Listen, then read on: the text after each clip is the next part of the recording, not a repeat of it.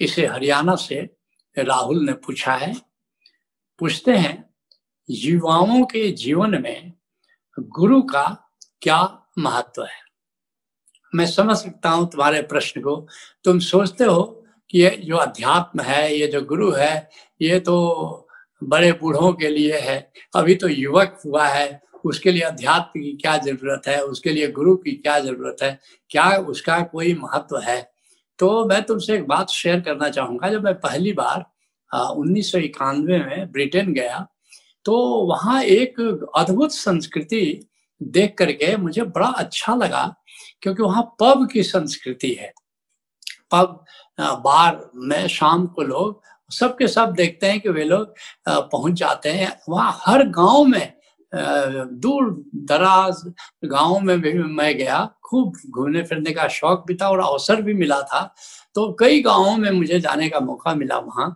तो हर गाँव में पब ज़रूर था। तो मुझे थोड़ा विचित्र सा लगा कि हर गाँव में पब है और शाम को लोग जाते हैं। मगर तुमको जानकर आश्चर्य होगा कि वहाँ मैंने किसी को ब्रांडी वगैरह पीते नहीं देखा। ज़्यादा से ज़्यादा वो बियर लोग पीते हैं, जाकर के शाम को पीते हैं। और जैसे भारतवर्ष में नशेड़ी ज़्यादा है, वहाँ नशेड़ी हमने नहीं देखा कि लोग दारू पी करके बेहोश हो गए। और इस तरह का दृश्य तो वहाँ देखने को जल्दी मिलता नहीं है, लेकिन पब लोग ज़रूर जाते हैं। और पब का जो भूमिका पब की पता चली कि जो पब चलाती है, जनरली महिला होती है, जो पब चलाती है, और युवक ज़्यादा जाते हैं वहाँ। तो हमने ये देखा और लोगों से पूछा इंक्वायरी की कि युवक यहाँ क्यों आते हैं? क्या ये बियर पीने आते हैं? बोला, नहीं, ये जो पब चलाने वाली महिला है, ये समझो गुरु की तरह होती है। ये सलाहकार की हो, की तरह भूमिका इसकी होती है। ये फ्रेंड फिलोसफर एंड गाइड होती है युवकों का, क्योंकि युवकों का आपस में रिलेशनशिप में ब्रेकडाउन होता रहता है। माता पिता से कभी कभी उनकी भिन्नता होती रहती है तो वे लोग उससे अपनी बातें शेयर करते हैं और वह जो पब चलाने वाली पब की संचालक महिला होती है, उनको राइट ट्रैक पर आती है और ये सारे युवक उसका बहुत आदर करते हैं और उसकी बात ये मान लेते हैं।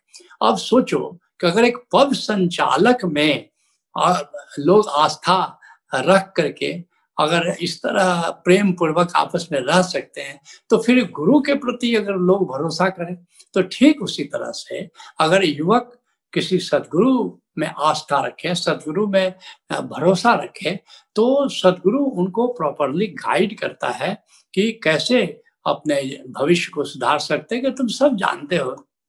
युवाओं के लिए भविष्य बड़ा महत्वपूर्ण होता है और भविष्य अक्सर अंधकार में होता है।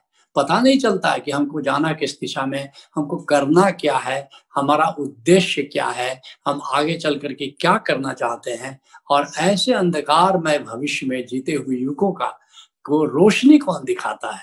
ये रोशनी गुरु दिखा सकता है, क्योंकि उसके पास अनुभव की पूंजी है, उसके पास आत्मिक अनुभव भी है और सांसारिक अनुभव भी है।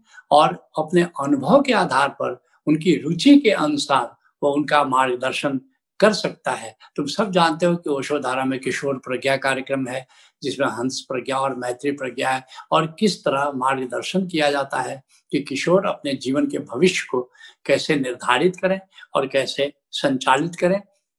इस तरह जो हमारे जो युवक हैं, उनके जीवन में जो बातें महत्वपूर्ण है, वो क्या महत्वपूर्ण है? उनके जीवन में शौर्य महत्वपूर्ण है। उनको प्रेरित करना होगा पुरुषार्थ के लिए कि वे पुरुषार्थ करें। और पुरुषार्थ क्या चीज़ के लिए करें? ये कौन बताएगा? ये गुरु बताएगा। अर्थ, धर्म, काम, मोक्ष जो हमारे ऋषियों ने निर्धारित किए हैं ये पुरुषार्थ। ये पुरुषार्थ हमारे युवकों के जीवन में आना चाहिए कि वो कैसे अर्थ कमाए, स्वावलंबी बने, कैसे अपने जीवन की आवश्यकताओं को पूरा करें। कैसे फिर परमार्थ करें, कुछ परोपकार के लिए करें और अंतिम पुरुषार्थ कैसे मोक्ष प्राप्त करें, कैसे आनंद प्राप्त करें, कैसे आत्म तृप्ति प्राप्त करें, बिना किसी बाहरी आलंबन के, बाहरी उद्दीपन के, कैसे वे आनंदित रहें, ये सब कौन बताएगा युवकों को? ये सब तो गुरु ही बताएगा। वही तो प्रेरणा दे सकता है और फिर धैर्य अधिकतर तुम देखोगे युगों के बाद धैर्य नहीं होता, बिना धैर्य के सफलता नहीं मिलती। फिर उनके जीवन में सत्य आना चाहिए, एक प्रामाणिकता आना चाहिए। आगे बढ़ने के लिए कौन बताएगा? ये गुरु बताएगा। और सबसे ज़्यादा महत्वपूर्ण है उनके जीवन में शील होना चाहिए, एक आंतरिक शिष्टाचार होना चाहिए। ये कौन बताएगा? ये गुरु ही तो बताएगा। और देखो, कितने प्यारे अंदाज में जिसको भगवान राम ने कहा था, सुनो सका का कृपा निधाना, जय जय हो इस संदन आना तुम सब जानते हो, रथ पर रावण सवार है, राम पैदल है, युद्ध भूमि है, विभीषण अधीर होते हैं। राम कहते, सुनो सका कह कृपा निदाना और जय जय हो इस संदन आना सौरज धीरज जही रथ चाका सत्यशील देर ध्वजा पताका। उस रथ पर सवार होकर के विजय हासिल की जाती है, जिसके चक्के ये लकड़ी और लोहे के नहीं बने होते हैं, शौर्य और धैर्य के बने होते हैं।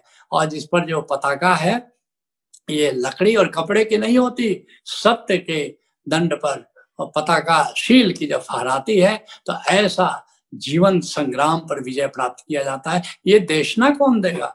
ये गुरु ही देगा। इसलिए सदगुरु न केवल बड़े या उम्र दराज लोगों के लिए प्रासंगिक है, बल्कि युगों के लिए ज़्यादा प्रासंगिक है।